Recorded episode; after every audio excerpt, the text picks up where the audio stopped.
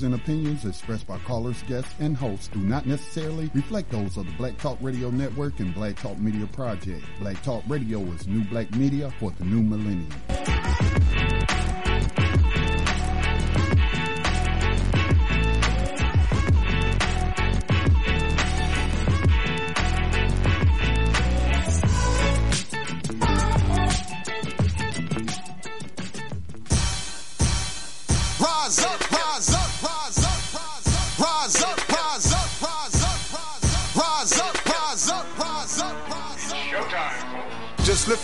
Eyes up, let your wise rise up. See the signs of the times. If it's time, rise up, rise up. When death and hell dwell among all God's people, when those we chose and trusted have become completely corrupted and inherently evil, when the feast that feeds you starves our father's children, when snuff, porn, and pedo forms begin to get top billing, rise up. When famine claims millions, when just Peace and welcome to New Abolitionist Radio, a program that seeks to educate, inform, and agitate on the issue of 21st century slavery hosted by social activist and spoken word poet Max Parthas with new abolitionist and actionist Yohanan Elia and Black Talk Media Project founder Scotty Reed. On this program, we discuss recent news on legalized 21st century slavery and human trafficking, along with projects and people who help combat it. Today is July 6, 2016, only two days after celebrating our Independence Day. The murder of Alton Sterling, the request by Dylann Roof's attorneys to drop all charges, the 99th Officer of the Year sentenced to 30 years for working with a gun cartel, the National Prison Labor Strike, the attempt by the DOJ to reduce prison numbers instead of prisoners, and so much more. We'll go through this week's collection of stories, articles, and events with an abolitionist perspective. If you'd like to share a comment or question, call in and join us at 1 641 715 3660. The access code is 549 032 pound. Just press star 6 and 1 to queue up from the conference line. Our rider of the 21st Century Underground Railroad is 43 year old William Richards, who was released from prison on June 21st, 2016, and on June 28, 2016, the San Bernardino County District Attorney's Office dismissed the charges. He spent 20 years in prison as an innocent man. Our abolitionist in profile is Elijah Parrish Lovejoy, 1802 to 1837, a native of Albion, Maine, was murdered in Alton, Illinois by a pro-slavery mob on November 7, 1837, while defending his right to promote the abolition of slavery in the United States. Once again, I'm Max Parthas. What's happening, brother Scotty Reed? What's up, Yohanan? Um, I'm doing okay, man. I'm just real, real busy. Um, just uh, trying to uh, what do they call it? Uh, multitask. I'm multitasking, man. Trying to get these reports out. Yohanan's yet to uh, join us though. But um, you're the king of multitasking, brother. You always got 27 different things going on simultaneously. You need a crew behind you, man. And I look forward to the day that you are leading uh, a huge station, radio, TV, whatever it may be, with many employees working under your tutelage. Well, that may may happen. Uh, me and my daughter are going to get together and launch a for-profit uh, media company. Not going to stop doing what we're doing through the Black Talk Media Project, which she's learning now in the background um, and what have you. But uh, that, you know that may become a reality, man. You know, just doing the math and just the web hosting and internet radio hosting that kind that business, man. Uh, some of those companies doing like you know five million a year, ten million a year. Some doing as much as fifty million a year and it's um and so it, it's something that I happen to stumble upon, and um, I see great potential in. Right, right. I could see that happening. Uh, you could even uh, make New Abolitionist Radio a uh, a write off, like a, uh, something that you do uh, not for profit, and make it a write off, the expenses of it. Right. Actually, I already had a corporation. I just suspended it uh, for now, but I could reactivate it. But I had started a media corporation years ago, man, when my daughters were still little girls, because it was named after them, Ariana Tech. And so I'm gonna um, just uh, reactivate that corporation, man, and do pretty much what I'm doing through the Black Talk Media Project, but in a for-profit capacity. Awesome, awesome, man. I, I've had a kind of a stressful day today, man. Uh, I've been pissed off and, and angry at circumstances. You know, the Alton Sterling circumstances, for instance, is really. I'm just tired of this, man. How many Yeah. snuff films do I have to witness in my lifetime? Uh, I mean, how many? We we watch these police shoot the man point blank while holding him down and, and using the standard that they always use is stop resisting. Uh, don't reach for my gun. Nobody's reaching for your gun. Nobody's resisting. Those are just code words that make it excusable once you kill somebody. And we saw it with Alton Sterling this week. And then I had another conversation with somebody who's casual friend, and they were explaining to me, white guy, how speaking of black uh, autonomy is divisive. And I'm like, you know, you don't say that about Vermont, where it's 95% white people. You don't say that about Dakota. You don't say about Utah. But we want to put something that's 95% black people, there's a problem. So as long as you're doing it, it's okay. But the moment we open our mouths about it, it's divisive. Well, the media, the media has long portrayed black nationalism or black nationalists as you know a evil uh, movement, a violent movement, a racist movement. Even you know, Malcolm, you you know, people should realize how they was demonized in the Nation of Islam back in the day, Marcus Garvey's organization back in the day, and, and what have you. But you know. I don't see how it's offensive. You may not agree with, you know, the ideal of black people uh, wanting to to in this country carve out a safe space in this com- country and call it their own and you know like if we move into enough states and the state constitution allows secession and we had the votes because we the dominant you know the majority population in those states then you know hey you may not agree with it. I don't see how you could be offended by it. If that offends you then israel should offend you. Yeah, people are very selective about what they're offended by. And, you know, the irony of it all, to even open your mouth and say something like that when it already exists, but it exists for the other side of the fence. And you act like it don't. I mean, you're living in a state that's 95% white saying black people shouldn't have their own space. it just doesn't, oh my God. Does the logic escape people? Man so yeah, that had me uh, burnt. And you know, I, I often get hit with the how I should codify my language to be more appealing to the uh, white listeners and stuff like that. And I, I don't see. I, just I, I can't do that, man. I'm keeping sta- the same thing. I'm saying the same thing. I don't care what color you are. I don't care if you're on the moon listening. I'm going to tell you the exact same thing that I would tell the cats in the hood or the people in the White House. All the same thing. I'm not trying to appeal to any particular race, creed, color, or religion. This is not a black thing. It's a human rights violation where millions of people are losing their lives, their freedoms, and everything behind what you're doing right now. It's, it's crazy. It's just, again, I.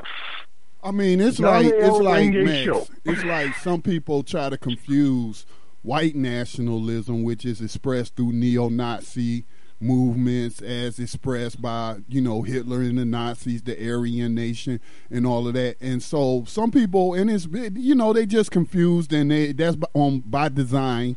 Um, and they're confused and they don't realize that black nationalism or any talk about black separation is because of racism and white supremacy. It's not, you know what I'm saying? Right. It's a reaction. You know, we could say it's reactionary, but it's just people who have given up on the um, so-called American dream, and they're like, "You're not ever gonna stop mistreating black people." So we want to, you know, be a, a, among ourselves and and what have you. And so that's a whole lot different than what the neo Nazis are about, or the white nationalist organizations, or the Ku Klux Klan. Whole entirely different. The black nationalism is a result of white terrorism.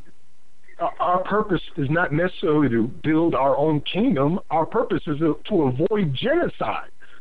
We're finding out how we can get away from people that want to kill us every single day, like they did Alton Sterling, like they do hundreds of names this year alone. In just six months, 115 black men have been killed by police. Just this in six months. Well, how, how many about- other people though, Max? See, that's another thing that strategically, and I'm st- I'm speaking strategically now. If you're trying to elicit some kind of sympathy from the system, well, you know, that's a lost cause or anything. Uh, they're not going to feel any kind of sympathy. But if you're trying to force some kind of reform, even though I'm for abolishing the slave patrols and what have you. But if you're even talking about reform, you can't point to the black bodies. You got to point to all the bodies. You got to point to the Hispanic bodies. You got to point to the white bodies. You got to point to the Asian bodies. I'm talking strategically speaking from a propaganda perspective and knowing that when black people get killed, it elicits very little sympathy. In fact, it might be provide not might be, but I know it's providing entertainment. These snuff films for a lot of people and what have you. So so we have to then think, you know, uh, strategically. We can't do the same things over and over it that don't work. And so I'm just talking purely from a propaganda perspective. That's why I respect what Cop Block does and and those other cop watching groups because they focus on everybody. Now I know this is a black radio station and what have you, and and of course you know black people are first and foremost on our mind. But I'm talking about battlefield strategy. I'm talking about if you're to exist, if you're trying to reform something within the current system that just pointing to black people is not going to elicit any sympathy. It hasn't in hundreds of years, and I don't suspect mm. it's going to tomorrow, no matter how many times you say Black Lives Matter. Uh, I think we got Yohanan on. Welcome home, Yohanan. Peace, peace. Can y'all hear me? Yeah, we can hear you. Right on. Yeah. I'm listening to the conversation. I mean, it just uh, this is the thing, man. Uh, I respect what what you're saying, Scotty, as far as you know, just even looking at it from an from an ally standpoint. But you're not going to get too many allies when you have nothing to bring to the table. You know, as as a, a force of your own. You know, there's nobody that's going to ally with you other than looking at you as a sympathy case. So, you know, as a community, we, we're going to have to get serious about funneling these funds like we just spent, you know, a billion dollars and literally burned it up on fireworks. You know, we just literally did that again, another year. That billion dollars put, you know, even a quarter of that.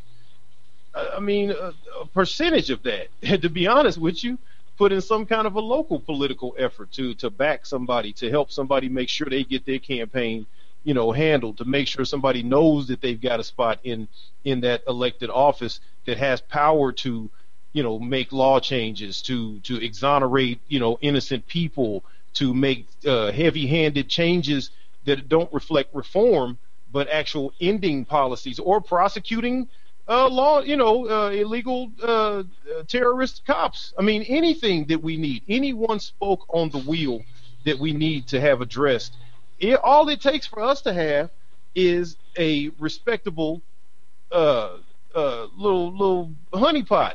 That's all it takes. Asian people are not aligning with anybody else necessarily. They come here and mind their own business, but they send their people here with funds to start business. With uh, they protect one another's businesses. They protect one another's neighborhoods. They're uh, come together and and push forward political candidates and then keep them in office when they address their personal agendas uh, the Italian American communities. I mean, various uh, nationalities. Some can fold into the larger white community, but there are some that are absolutely people of color. And other than black folks, a lot of these people will put money into the system to create some kind of a, a base of power and then if they need to align with somebody else, right. they already got something to bring to the table. Right, right. Black folks are sitting up here tripping, man. Now, we, I was we, not speaking in terms of aligning with anybody. But I but I hear what you're saying. I agree with it wholeheartedly. Who wants to align with somebody who ain't organized or prepared to do what it uh, takes to obtain true freedom, not the false freedom, not that fake freedom, but real freedom. So, who wants to align with you when when you are looking to Hillary Clinton or some other politician? to solve a problem that they created. That's the Hegelian dialect right there. You know, create a problem, then come to the people like you got the solution. When you created the problem to begin with.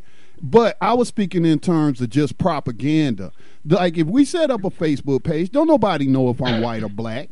You know what I'm saying? And I'm pushing out propaganda highlighting the victims, uh, white victims or any other victims, and I'm targeting that towards that specific demographic because I don't mm. believe they really know the extent of the number of white people who are being killed. And as long as they think that it's just us, then they don't care. I'm talking about the average, the majority, and I'm talking on science. This ain't my opinion.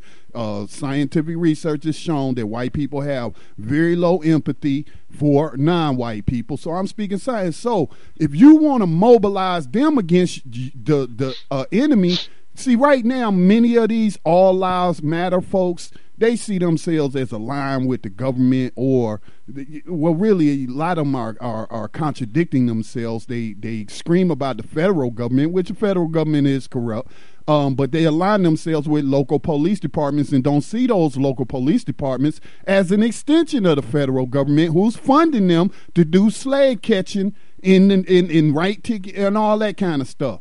You know what I'm saying? So I'm just I was just not talking about but from a covert propaganda standpoint. Don't nobody know if I set up a website that say all all white all lives matter and then actually used a white guy's image on Twitter in order to uh, do these things, man. no, awesome not on Twitter, on on change.org and yeah. on some other um and on my disc comment stuff. Yes, I do use an image of a white person so they'll treat right, me right. like I'm white. You, you know, you know what you're doing. You're trained through the military in communications and propaganda and things like that. So I'm not knocking it all. You know, we all have our talents and and and we're capable of doing different things. Me, I'm just stubborn, and that seems to be one of my talents. You know what I mean? Just plain old stubborn. As a matter of fact, the reason that a brother asked me recently, Brother Malefi, about uh, you coming to the Human Rights Conference in 2016 in October was because of your capabilities and expertise. Um, hopefully, we can get you out in the future once you start getting everything together with, as you said, assistance and help. Uh, most certainly, and and since you mentioned that, you know, because you did send me, you know, the the, the uh, invitation to go speak at a conference, and I've gotten other invitations, but I am literally the staff of Black Talk Media Project, other than the volunteer host that we have. You know, uh, I am the staff, so I'm tied to this. I can't leave. I can't leave. I can leave the house, you know, when we're not doing live programming. But you know, we're trying to build up the station where we got live programming every day. And then, you know, I have clients work, so I can't leave. But speaking of that, I had sent you an invitation. I hope the person's listening. Uh, that was referred to me who was looking for a speaker to come down there to Waller County, Texas. Is that where Sandra Bland got killed? Is that Waller County or is that uh, I'm th- is that where that uh, crazy Waller County? Well, where that crazy sheriff had the shotgun on YouTube threatening black people. I think that might be it. But anyway, it's in Texas, and they're looking for a speaker to come down there to talk to the people and fire the people up. These are their exact words about the dangers of the jail in that county, in the jail system, and, and how it preys on poor people. And I told them, you know, same thing I just got through saying. I'm unable to travel. So, but Max travels all the time. And so, if you know, you you saying that you'll pay for the travel and lodging and all of that and a honorarium, Max is the person. And so I sent him a couple of your videos, man. But they was like, uh, saying, "Do I know somebody else who might be a little bit more?" I'm like saying to myself, "Ain't nobody more knowledgeable." Than the issue of 21st century slavery in America and how the jail system fits into that. Ain't nobody got the statistical data uh, memorized in his brain than Max Parthas, other than maybe myself and Yohanan. So I, I hope they will reconsider and they'll have you come down there. Maybe they wanted somebody of a different complexion because you know that is that's possible. I, I thought about that. I thought about that, and that's a possibility. but I wasn't gonna say that because I don't know. But I do know that you are one of the premier abolitionists in not only this country but the world. Well, thank you, brother. It's just only because, like you and Yohanan, I decided I wanted to know more. And there's not a lot of people that have done that. It's really just that simple. A lot of people have not decided that they want to know more. And once you start finding things out, you start realizing you got to replace a lot of stuff that you already thought you knew. And you got to put in new stuff now, which leads out to other aspects of your life, and you grow with it. Hey guys, before we jump off into uh, another segment, we do have a call, so we're going to take this call from area code. I think that's eight one seven. Uh, you should have heard your mic unmute. Go ahead with your question or comment. Thank you for joining us. Well, good evening, brothers, and thank you so much for being ah, here Sister tonight. DJ, what's happening? I'm I'm needy. I'm I'm this last one. This this this one that came out. Sterling. I'm I'm just I'm real needy. Hmm. What can we do for you, my sister? Just keep talking. If we can I just keep talking and keep trying to hold each other up. I mean, Max, I've been doing this for 33 years. I don't think I've ever been fallen in the way that I fell at 1 o'clock this morning uh, with this news report. And my question all day ringing in my head has really been, and I want to, I, I want to say, uh, uh, uh, shout out to the good brother Scotty Reed. Hey, Scotty. Hey, sis. Uh, my my question is, has been all day long. How do we survive state-sanctioned executions as a people? Because I think we're just at the beginning of the wave. I don't think we're at the end of it. I think we're at the beginning. And I think that we don't have a mechanism, some instrumentation to help our brothers and sisters get through it and protect. No one is serving and protecting us. I'm I'm gonna say this, sister uh, uh, BJ. Um, the things that we need to do to survive what you're talking about, and you know, remember this has been continuous since you know uh, the slave patrols, the earliest formations of police departments. They've been praying and killing black folks forever on this country. Before this nation was even created in 1775 so they, they you know they've been doing that but i do see possibly there's going to be an escalation. And what do we do to stop that in in order to survive that? Well sister just to keep it real and also express what i've heard some other people say today um, we can't talk about on these airwaves what we yeah, have I, to do. I, I, I, I get that. But at the same time, Scotty, and I think that was Scotty speaking. yes ma'am Uh, at at the same time, um, here is my my fear. I've been in this thing for a long time. I don't remember a day of my life that I wasn't doing of the race for the race. I don't remember. And I'm talking about my childhood too. I know what fear does to a community. And I think that one of the things that we have to prepare our, the warriors, the soldiers, have to prepare our people for is to not be a victim of the genocide, Mm. to be a victor in outside of the genocide. And we don't have the same kind of mechanisms. You all know I'm up here in, in on the North Plantation in Boston. Boston, yep. And we have generations of people who see the, who who cannot make the connections, who are not connecting the dot, dots because it is so unbelievable. You, the three of us, we know this history. I lived this history. I grew up in the Jim so uh, Mhm. Jim Crow South, where the laws were signs on the walls.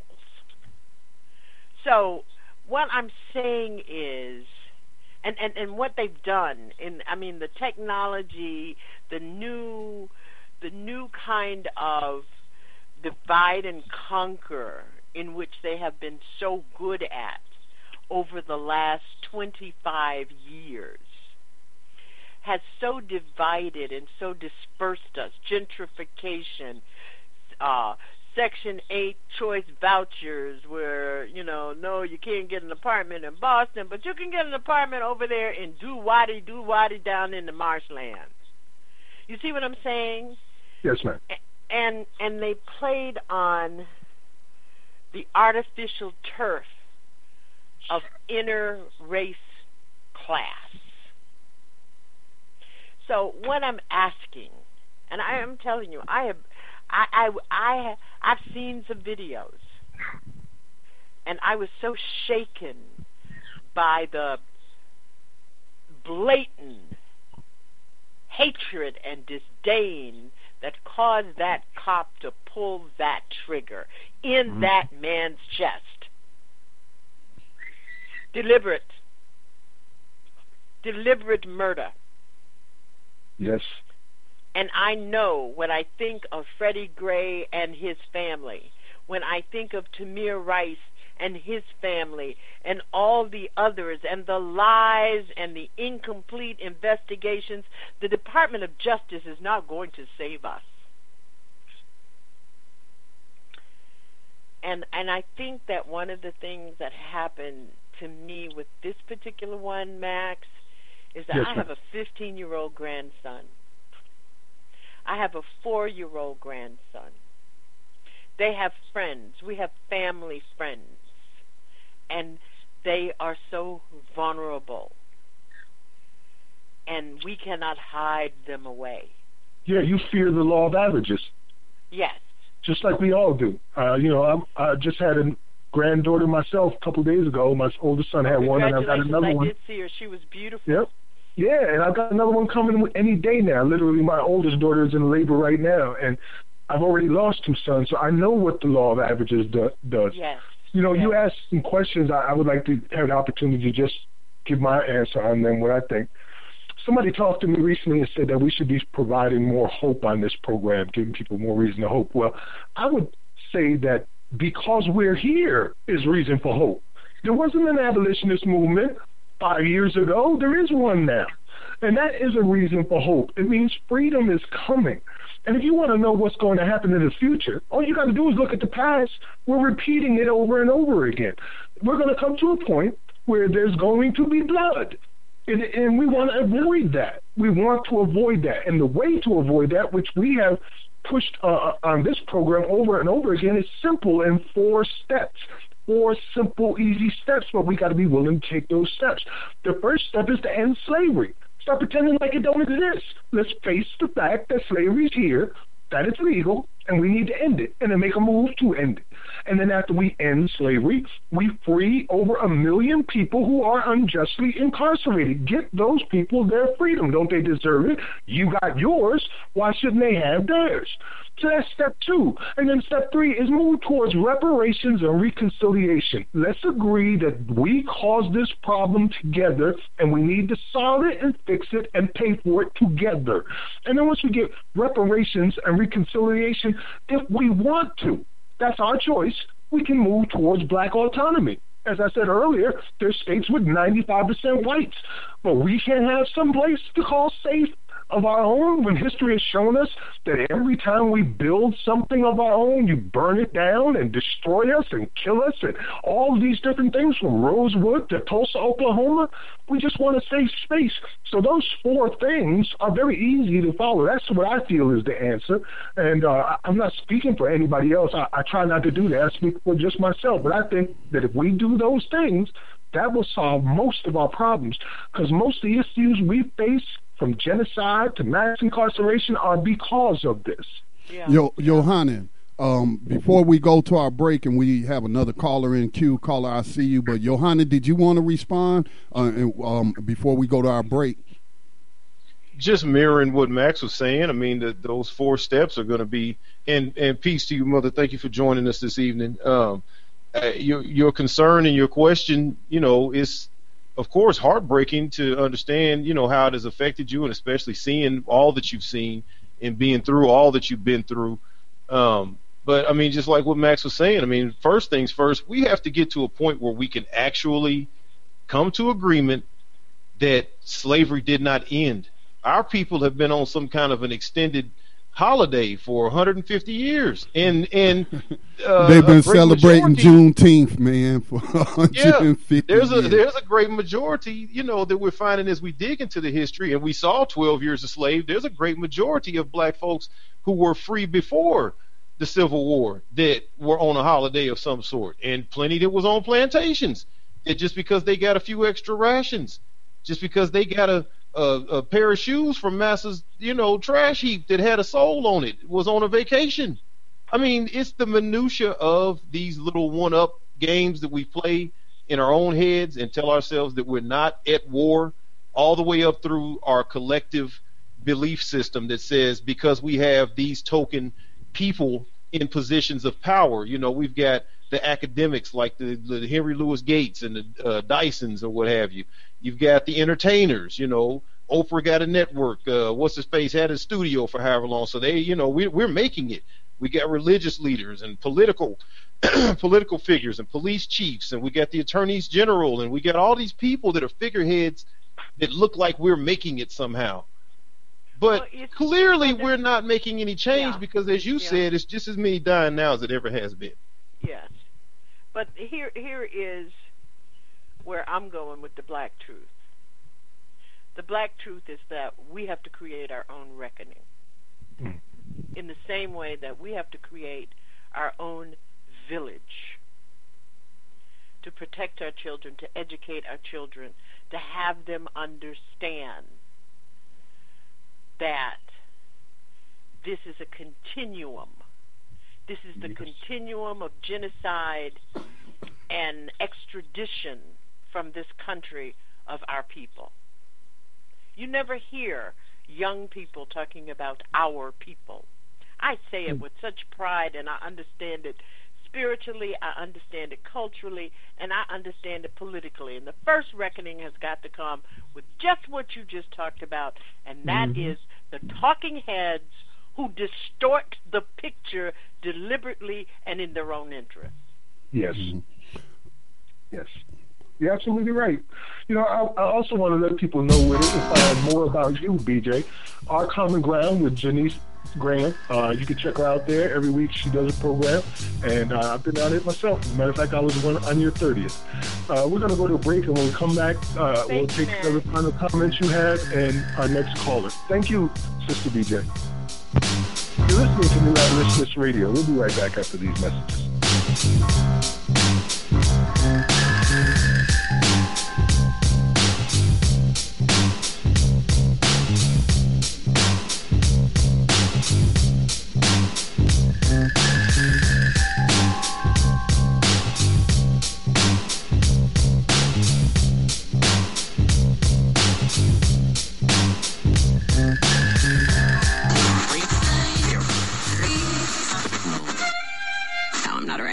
Okay.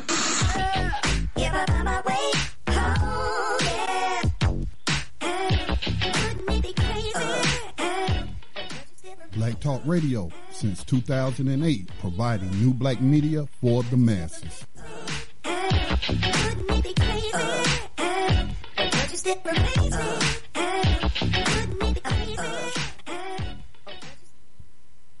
Welcome back to New Abolitionist Radio. This is Max Sparkus. I'm here with Scotty Reed and Yohanan Elia, and we just had Sister Janice uh, Graham from Our Common Ground with Janice Graham, and uh, we have another caller online, I believe, as well. Welcome to New Abolitionist Radio. Please state your name, comment, or question. Comment or question. Hey, fellas, how you doing? Uh, Sam from South Florida, checking in. Peace. Peace. Welcome back. Hey, um, Thank you, thank you. Um, I was listening to what the last caller said, and you know, I, I, I feel her, I feel her fear because I see it going on around me, and I just, I understand it's two prongs, but for for for my generation, I I come up at, and the the guys that I know, the black people that I know, the disconnect is so is so supreme that I mean, the only thing that the only thing that they know is when it happens to their family, then the light come on. So I I know I know I hope it don't come to this, but my spirit know that it's gonna take blood. only way these people are gonna change. I, I, I saw that image. I saw what happened to the young man. But to me, um, I didn't get disconnected like like uh, emotionally because I'm seeing it too much. I disconnected it, bec- like my spirit, because I already know they hate us. You can't. I don't care who who say what or whatever. Yeah, it's a lot of it's a lot of uh white people that you know that don't hate us, that feel what we feel. But my generation, my my people that I see, they I they so lost that the only thing is that the only thing that makes them turn around is blood. So I feel what she's saying by nobody the people that we seeing they not waking up. It's like. Don't you think seeing this Scotty seeing? Don't you think that's by design? Yeah, from the food to the medication to but the. What about the music programming? What kind of music are these young people listening to that you talking about that's so disconnected? Young Thug and Young Dro and Jeezy and Plies. And and for the people that don't know, brother Sin, tell tell. Uh, did we lose brother Sin? Brother, Sounded like you might have like faded off. Okay. Hello? No, I still okay. We still got them. And what kind of music do they make? Those those particular artists you talking about? They they make they make. Of course, you know what kind of music they make. It makes street music that we call uh, street music, but that they understand as it's not even music to them. It's just degradation. We we degrading ourselves, and that's the type of music they listen to. I don't crucify them because not only have I listened to, do I listen to that music, I created it. You know what I mean? I've made music myself. I made music. But the thing is, I understand what it is. That's pain music. I don't care. They talking about killing killing the next brother or they mom getting off crack. They in pain. They don't even realize they in pain, and mm. so that's what's coming out. The, the like you said, Scotty, the, the music is a big part, and the disconnect is so great. Only blood wakes them up. And and, mm. and, and it's got to be blood in a way where they see somebody getting killed with impunity that don't look like them for no reason that they can, you know, that they can understand. Mm. I'm telling you, I, I, I talk to a lot of people. You know what I mean? I try and I, I show them brochure, well, things that I made up for the um for you guys program. I tell them about the cows. I tell them about whoever would listen. Have the ear open. I talk. I put it on my sites and everything. And the same, I'm getting the same responses from most of our my generation is that I don't care. You know what I mean? I'm eating, I'm getting money. Um, and you not uh, uh, for the people that don't know, seeing you not no young buck out there. You in your thirties. yeah, exact. I'm thirty. I'm gonna, I'm gonna be forty. But here again, we have. I grew up in this so much. I refuse to wear a suit. I probably should. I, I should have been suits and ties and collar shirts. I refuse because my spirit has been trained to rebel so bad against this system that I now I know what it is, but before I didn't know. So dreads, the pants hanging low, all that, because where I came from, that symbolized respect.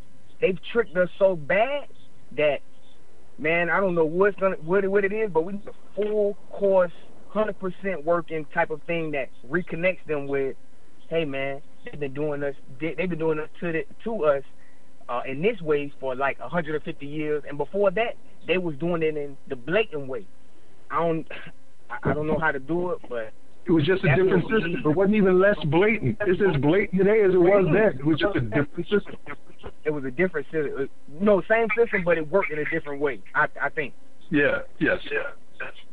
But I mean, I'm about to get. I'm gonna get off because I want to hear you guys. I want to hear everything you guys got to say. But I just want to chime in on what the last caller said.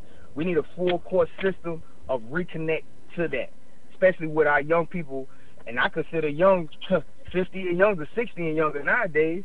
Mm. You guys are young to me. You know what I mean? You guys are. You might not be my generation, generation, but you guys are young, and we I, we just we need a full court system. So appreciate you guys. I love you guys. I'm gonna sit back and listen, and uh, thanks for taking my call. Thank you. Word, man. Welcome again. We appreciate you, man. Hey, do me um before we do that. Let me clear the callers queue. Q and A queue Get is better cleared. control of it. Let me make sure Yohanan's unmuted. Um, that way I can better control. I'm still here. Can you hear me? Yeah, yeah. Okay, so you're unmuted. All right. So uh, anybody else uh, uh want to chime back in, even if you chimed in before, that's cool. You can still chime in if we talk about something and, and you have a strong uh, a point to make or a story to share. Um, but just hit star six and one. Uh, let me give out that phone number. It is 641 715 3660. The participant code is 549032 pound. And there's star six and one to comment on air. You can use that web based flash phone from anywhere in the world and make a free call. Uh, you just need your headsets uh, for your computer.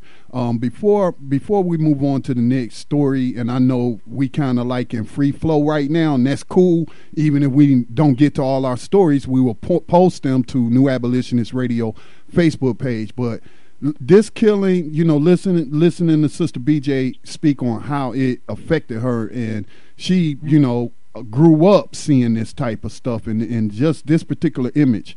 But it all I also noticed, man, that it may have uh, radicalized my daughter, one of my daughters, my oldest daughters.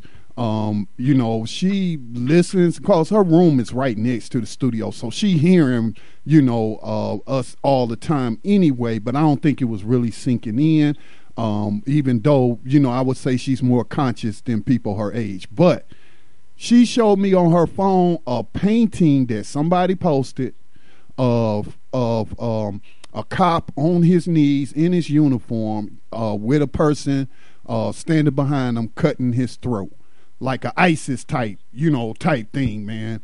And so when I see propaganda like that, that's a sign, man. People should take that as a sign that people are getting tired. And so my daughter was like, I understand exactly how the person felt when they painted this and, and what have you with this corrupt system. And, and then her, she can't believe Hillary Clinton's be still being allowed to run. So her eyes are being open. But I think that this killing, because um, she brought it up to me, um, and I think this killing has possibly pushed her over that edge, man, of militancy. Uh, uh, militancy. Well, if I could say uh, to this, um, since I heard about it, you know, the first postings and first reports, I even started hearing about it. You know, I, I try to go by my gut, but my as the old folks used to say, my first mind. Just I feel I'm a man of faith. I feel my spirit, you know, is led one way or another, and I try to look at that from a strategic standpoint, not not emotional. You know, I try to not acknowledge emotional directives that that come to mind because I know emotions are, are very rarely going to yield any kind of tangible results. You know, I don't want to feel better. I want the situation to be better. Um, you know, I don't want to feel a certain way. I want an actual, you know, change. And uh, in my spirit with this thing, from the first hearing of it, one of the first thoughts I had about it was, what if we stopped giving people their their day of being the great tragic story of this, you know, happening again because it seems like that's helping to perpetuate the overall kind of uh, blow it off attitude that folks have, you know, a few weeks after it's gone or after the first cop gets off, you know, from his trial or whatever. I mean, we're seeing a little bit more of a stream of consciousness from the time when the incident happens, like with Freddie Gray, up to when the court case comes, you know, and watching the whole cycle of it. Like it has taken so much to educate people just to realize all of what the cycle is going to be. And like with this though, it just seems to me that every time somebody makes the headlines is when a majority of people care. And like you said, this is a, over a hundred black folks that's already been killed, and a few hundred white folks and dozens of all kinds of races. I mean, we're we're in the you know going to be well over the thousands again of people being murdered by police extrajudiciously. So I just wonder, like, is giving people their day in the sun and kind of rubbing them on the back and telling them it's going to be okay and we got your back, but then don't nobody ever do anything to change how they think or change how they act, how they spend their money, how they patrol their own neighborhoods, do anything. They just keep going business as usual, running back and forth to work, go to the store, spend your money, check to check, you know, smoke, drink, screw, church on Sunday, whatever, till somebody else dies. And I, I just wonder, like, what what what will be a big change that will make people just be like, yeah, we can't do it like that no more. We actually have to try to do something different. You're looking for the theory of everything, like literally, dude. If that answer was easily available, we would definitely have it out by now. I think. Yeah, but you see what I mean, though. Like, I just I'm tired of giving people the hype up and some kind of a hope based in things that are not tangible. I, I just don't I don't subscribe to that. I can't keep giving people this fleeting hope that something's going to change, and we haven't changed. No, you're not doing anything differently. The police are still doing everything they've been doing since 1620. They're doing everything they have been doing since they were literally slave catchers with badges on their chest that said slave catcher. Is what they're doing right now. Raping, robbing, murdering, kidnapping, enslaving, beating, mocking, terrorizing, shooting, setting on fire, hanging, whatever is they have ever done. One of the answers, I guess, would be in the first story that I wanted to, to put across about the differences in our opinions, uh, racially speaking, that came out from the Huff Post, where they gave six ways, six eye-opening facts about how differently black and white people uh, view racial uh, tension in America how they see race in America. And there's some stark differences, but there is a pattern that you can see clearly if you're looking for it. Um, unless you have anything else to, to, to add on that point, I'll, I'll share it with. You Oh yeah, yeah, absolutely. All right. Well, this first story comes out from, as I said, the Huff Post, and uh, I gave you the title. And let's just get right into it. They said there's six uh, very different things. The first one, most black people believe the country should do more to achieve racial equality, while less than half of white people say enough has already been done. This study from the Pew uh, Pew Research, uh, let me get the title up here. The study came from the Pew Research study, and it was released Monday. Uh, says that 88% of black people think that the goal for racial equality requires more work, while about half, 43%, are skeptical that changes will actually come about. When compared to whites, although 40% are hopeful that the country will continue to work towards giving black people equal rights as whites, while 38% believe that the country has already made the necessary changes. So you're talking about four out of 10 think everything's perfectly fine just the way it is. That's a very large chunk of white America that believes that. And you're talking about uh, almost nine out of ten blacks are saying no, there's a problem hey. that needs to be addressed. But those four out of ten are saying, hey, that problem was solved back when Martin Luther King ended slavery. Hey, let me let me look at this from uh, a military perspective. All right, in terms of uh, troops. Now, how many white people did you say thinks more needs to be done to, however they phrased it, forty percent? Uh, half, 43% are skeptical that changes will actually come about. Uh, 40% are hopeful that the country will continue to work towards giving black Okay, so that's rights. that's 43% that's acknowledging that racism still exists. That's a, right. that's that right there is a huge number right there. You're talking about 43% of what? About 200 million? a little bit over 200 million. Now, now you put that 40% with the 88%, of the black folks and and so that ain't even including you know the other the indigenous folks. That ain't including Hispanics or other non-white folks because some Hispanics are do classify themselves as white and they look white. But you know but um, the ones that are more melanated that's not even including them. It seems to me there is a majority that knows that there is a system called racism white supremacy in place also known as slavery in place, and they just don't have the will to do anything about it. Like I was listening to Code Breakers last night. I was engineering their program and li- obviously listening to them, and they mentioned something that Mr. Fuller said about that that the people who have the power to end racism don't have the will to end it, and the ones who have the will don't have the power.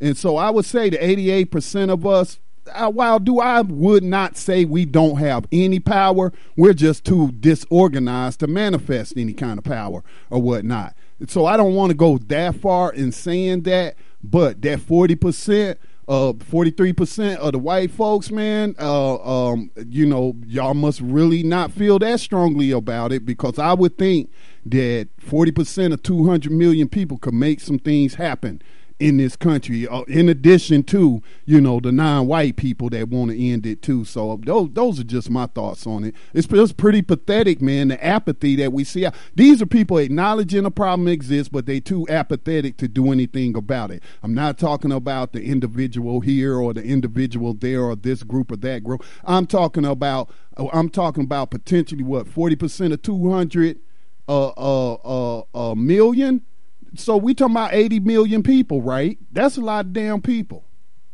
Hmm. Says to me that um, it's a lot of people that know how to answer a survey politically in a politically correct manner, but their lives and their actions don't reflect, you know, what they checked off on a multiple choice uh, questionnaire. Uh, just like you know, people that are the targets of the terrorism don't their lives don't reflect. Talking about black people uh, in law, you know, for the most part, don't uh, their lives don't reflect that they really believe what they will say if somebody puts a microphone in their face, or when a celebrity uh, gets on stage and says something that gets them emotionally charged, or when a politician gives them a nod and comes to their church and sits in the choir on a Sunday. You know, all these different little token emotional things that people do that make them answer a certain way but their actions just don't reflect it. We don't believe it's real. They don't believe it really hurts. And everybody just keeps putting their money where they put their money and just keep going. I mean, when you feel like your persecution comes, like, say, from nature, then you can deal with that. You know, you can kind of figure out how to get in out the sun, or when, when you live in a low lying area that floods, you plan for these things. You know, whatever. You can figure it out when it's you. But when you think it's another man doing something to you, that's supposed to make you want to fight back against that and say, I'm not going to let some other person take my peace, take my chance at life. I only got one life. You're not going to just rule me and just keep me from being able to, to enjoy all the fruits of it. But for some reason, we in a situation where people just look at it and answer a quiz and say, "Yeah, I believe it's a problem," and then they go right on back to their job that is that is fully integrated into modern day slavery for the most part there's a couple of statistics in that first thing that uh, really are profound. One is a sense of hopelessness, and the other is a sense of hope. Let's talk about the sense of hope. Uh, our country has made the changes needed to give blacks equal rights with whites. That's the question that was asked in this questionnaire.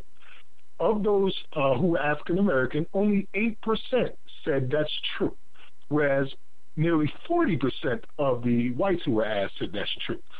Then, in the opposite, the hopelessness area, which we see that growing now, 43% of blacks believe our country will not make the changes needed to give blacks equal rights to whites, and 11% of whites believe that that it won't happen, that they won't do it. Almost half the black people in this in this study said no, it's not going to happen. Well, let me. That is not a sense of hope. Let me add the insanity of it. Okay, this is the insanity of it, and this is not something that I just came up with or thought about. Well, I did just think about it, but Malcolm X said it. He was like, you know, this is the government. They're looking to the government. The question is, is you know, is assuming that the government can or has the will to do anything about it. You know what I'm saying? And the government is the main source of the institutional racism. You know what I'm saying?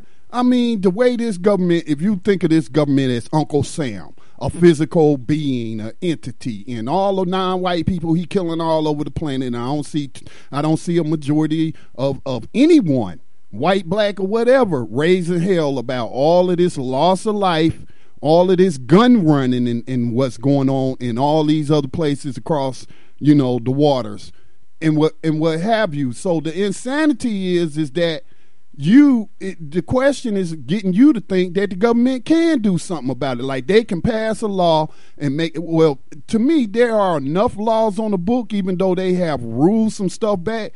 But the solution to the problem is for everybody to stop tolerating racism. First stop practicing racism. If you're a white person stop practicing racism. Start with you the power of one. Start with yourself all right? Then start with your household and your children Okay, and so you make sure y'all not practicing racism, but then you gotta take that other step. You can't tolerate other people around you practicing racism. So that means that when you see somebody practicing racism against somebody on the job, and you know where the evidence at, and this person then file a complaint, and they need somebody to step up as a witness, you got to step up. You got to step up. That I mean, that just reminds me uh, of this white dude on, on a corporate uh, a corporate plantation job I had, telling me that the other white supervisor, because I was a supervisor, was sabotaging my work and hiding stuff and trying to slow me down and and what have you. And when I said, "Well, you willing to go to uh, you know our section chief?" Uh, and and tell him this because you know I'm having to call him early in the morning sometimes and wake him up because I'm working third shift. And so, you was he willing to do that? Hell no, he wasn't. No. Uh, well, what the hell you tell me for then? You know what I'm saying? What you tell me for? So that's how you stop racism. You don't look to the government to stop it. You stop practicing racism yourself. You you teach you you know you stop people in your household from practicing it, and then outside of your house, when you see people practicing racism, you stop them. All right, and and, and that goes for us as well. We can't be on jobs and then you know seeing that you know, we're in management and then we see other managers, white managers, practicing racism. But we don't say nothing because we don't want to lose that a sixty thousand dollar a year job, hundred thousand dollar, two hundred. I got them Porsche payments. I got a, a, a five hundred thousand dollar house, and and all. so I'm I'm you know what I'm saying. So that helps racism perpetuate as well. All right, because we ain't as black people that that's not unity you can't talk about no black unity in the community and you not willing to stand up and take risk yourself to oppose racism so when everybody a majority of people say i'm gonna stop practicing racism i'm gonna stop being a proxy for racism and we're gonna all stand up against racism in every little instance that it happens then we will see some progress. Otherwise, stop looking to the government that's the number one purveyor of institutional racism on the planet as if they gonna solve the problem because they not. I agree. Hey, Yohanan, can you uh, help me out with something? I'm having some serious issues putting anything on New Abolitionist Radio site. And as you know, while we talk, I usually put the links up to what we're speaking about. If you can do that for me, I'd appreciate it, bro. there's about three stories I really want to get out in the air today, if it's at all possible. We have many more than three, as always, but there's at least three that I particularly like to get out. Of course, the Alton Sterling case. Um, I'd like to discuss that. I would also like to discuss the uh, Officer of the Year, who's doing 30 years in prison now after providing guns to drug cartels. You know, this is uh, so many officers of the year uh, that we've seen go through this. Yeah, let's hit, let's hit that one because that one is of particular interest to me. Um, we've already talked about you know the brother. Uh, we spent the whole half hour talking about uh, his case, which is not unlike many other cases, and many more to come you know, until somebody, enough people stand up and say no more. And, and, there's some retaliation or, or some justice, let me put it that way. Some justice. The only thing that can un, un, un, uh, overcome injustice is justice. So, but that story, given the spectacle that was uh, that occurred in the U.S. House of Representatives for this gun control type stuff, and I've said that you can't stop, you are not going to stop the flow of guns on the street or through the marketplace or nowhere else. So you just beating your head against a wall. It's not going to happen. And I think that story, when we come back on the other side of the break with this former officer of the year, perfectly illustrates that point. Indeed. You're listening to New Abolitionist Radio, where we're discussing modern day slavery and human trafficking right here on BlackTalkRadioNetwork.com. We'll be right back after these messages. Thank you.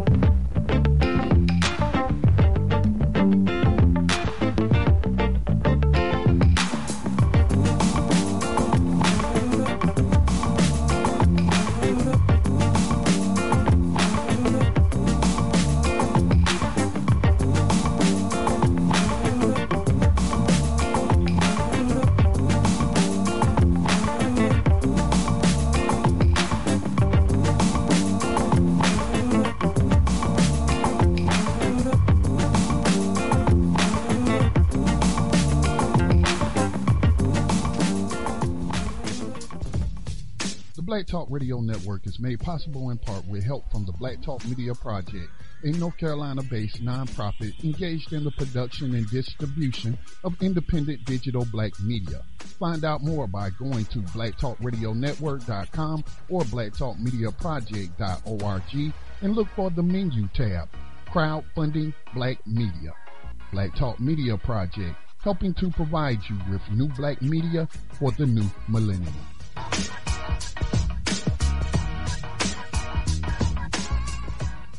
You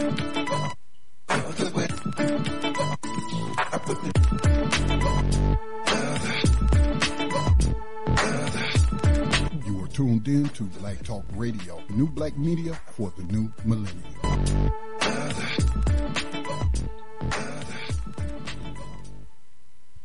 Peace and welcome back to New Abolitionist Radio. Uh, we were just previously discussing the uh, new Pew study that came out that showed the differences between blacks and whites and what we think of racial justice in the United States. And the one thing I didn't get to mention that I noticed is that there's a pattern throughout there, and it's based on beliefs and feelings. It's not based on facts or hard numbers. It's not based on truth. It's based on what people think and feel. And we really need to get away from that to start looking at the truth of the matter because when you're basing life and death decisions on emotions and what you think without any kind of knowledge or what you feel based on your limited experiences, then that's necessarily going to taint your opinions and decisions, and they're really just not going to be worth even mentioning. You need to get educated. So we find that uh, I found that when it comes to race relations, it's often based on emotions, what you think and you feel, and you ignore the truth. Stop ignoring the truth. Okay, well, our next story, as Scotty said, is uh, the Officer of the Year sentenced to 30 years in prison after providing guns to the uh, drug cartel. Scotty, would you like to read that? Um, most certainly, I would. Uh, let me pull it up. It is the first story you had posted. Uh, this is from the freethoughtproject.com. Officer of the Year sentenced to 30 years in prison after providing uh, guns to drug cartels, and this was published on the last day of June. Um, convicted on drug conspiracy and gun charges, a former officer of the year was sentenced Wednesday to more than 30 years in prison after supplying assault rifles and sensitive information to his co conspirators, including senior cartel leaders in Mexico. Besides providing firearms, pepper spray, bulletproof vests, luxury vehicles, and police scanner radios to Los Zetas cartel members, the ex cop from Texas also participated in distributing cocaine from Louisiana to New York since 2006. On September 3, 2014, Efrain uh, Grimaldo, the nephew of Houston police officer Noel Juarez, was sentenced to 33 years in federal prison after caught smuggling 1.8 uh, 64 kilograms of cocaine throughout the southern United States and East Coast. See, that's just my black people ain't the ones bringing this dope in, in our communities. On June 24, 2014, Efrain's brother, Sergio Grimaldo, was extradited from Mexico and later charged along with Officer Juarez for participating in a conspiracy to distribute five or more kilograms of cocaine. Juarez was also charged in a separate conspiracy to possess firearms in furtherance of a drug trafficking crime. And um, this will be the last uh, paragraph, and y'all can read the rest uh, posted to New Abolitionist Radio. In April 2015, video surface of Juarez, this is the cop, illegally selling firearms and sensitive information to government informants posing as major drug traffickers. In March of 2011, a hidden camera recorded Juarez selling assault rifles to an informant. A second video recorded in July 2011 revealed Juarez running license plates through the Houston Police Department. Shout out to um, the uh, Huey P. Newton Gun Club down there in Houston and the new Black Panther Party um, uh, wing down there. Um, but uh, he was uh, seen running through the license plates of this database for an undercover informant who told the cop that the plate numbers belong to people who owe him eight hundred thousand in drug money. Um, he was fired obviously after he was arrested. Juarez was convicted earlier this year for conspiracy to possess and distribute five kilograms or more of cocaine and a separate conspiracy to possess firearms and furtherance of a dra- drug trafficking offense. And on Wednesday, the disgraced ex-cop was sentenced to 365 months in federal prison for his role in the drug uh, conspiracy. So, this is why uh, law enforcement against prohibition, led by um, uh, retired Major Neil Franklin, retired Maryland uh, State Police officer, former Baltimore police officer, who now leads this organization of former cops, prison guards, judges, attorneys, and what have you. Um, everybody who works in the criminal justice system, who, who this they say this is why you have to legalize drugs, because cops will do this. It, it, it's just too much temptation, too much money, and you will never stop it. Now, as I was reading that, I was just thinking about some other things now. Okay, again, what stood out to me black people ain't smuggling this dope into our communities. Okay, we're not doing that. All right. Um, um, the other thing was was that um, the other thing was that where did he possibly get this idea from? Maybe he got it from the Drug Enforcement Agency, who cut a deal with the Los Zetas rival. Uh, uh, what's the one uh, Guzman belonged to? What's what's the name of that that group? The Sinaloa Drug Cartel. Sinaloa. Yeah, Sinaloa. Sinaloa. Yeah. So you know the DEA had a similar deal with the uh, Sinaloa Drug Cartel uh, they had an agreement to allow them to smuggle dope from Mexico all the way to Chicago, and then they was distributed it from Chicago to other places. Now, also they probably was uh, getting them guns that both the Bush administration and the Obama administration and the ATF a gun walking scheme of letting all these rifles go across the border with these straw man purchases, then uh, allowing all these weapons to get on the street and then uh, tracing them to uh, cartels by the murder victims. So you even depending on somebody to get killed by these weapons that you allowed to walk across this board. We're talking about the U.S. government now. All right. So this one cop, you know, Let's look at it in a total context. They went after him. He just a token. He just didn't get approval from his supervisors, from the the feds. He didn't get approval from whoever in our government is behind all this drug running and, and gun trafficking. He didn't see he was on a rogue operation. But you see, if he had perhaps, you know, with the word for the DEA or whatnot, then, you know, he could do that. He could do that. But I mean, just think about this, people. Think about this is the system you want to save. This is the system that we think we can reform. And, and think it's just a few bad apples here or a few bad apples there. It is everywhere. And the old, you know, R and B song, you know, uh, uh, one apple can spoil the whole doggone bunch. So this is just how we you're not gonna stop gun running cause the government runs guns. Rogue police officers run, run. You're not gonna stop the drug dealing and cause they don't want to stop it. If these people, if there's no crime, they are out of jobs. They don't have any slaves to catch because there, you know, are no people. There are, is no plantation to put slaves on. So they create again. This is the Hegelian dialect: create a problem and act like somebody else is behind the problem, but you really behind the problem. And then you come to you wait for the people to demand a solution, and then you come in with that solution. But it's not really a solution, but it's a managed. You know, we're gonna reform it. You know, so I, I, I, feel you brothers when y'all be talking about it ain't you know reform what you can't reform slavery. There's a couple of things that really stood out for me here. One first thing right off the bat is I've said it before. There's a terrible echo right now.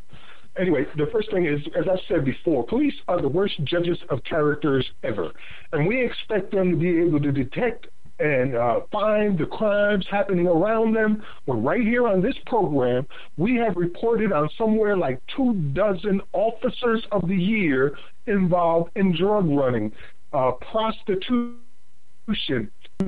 you name it. But they were officers of the year in major cities like New York and Houston and Chicago. So these are the people we expect to be able to detect the crimes that are going on when the crimes are right happening right there in front of them to their number one people who are, are perpetuating them and they don't even freaking know it.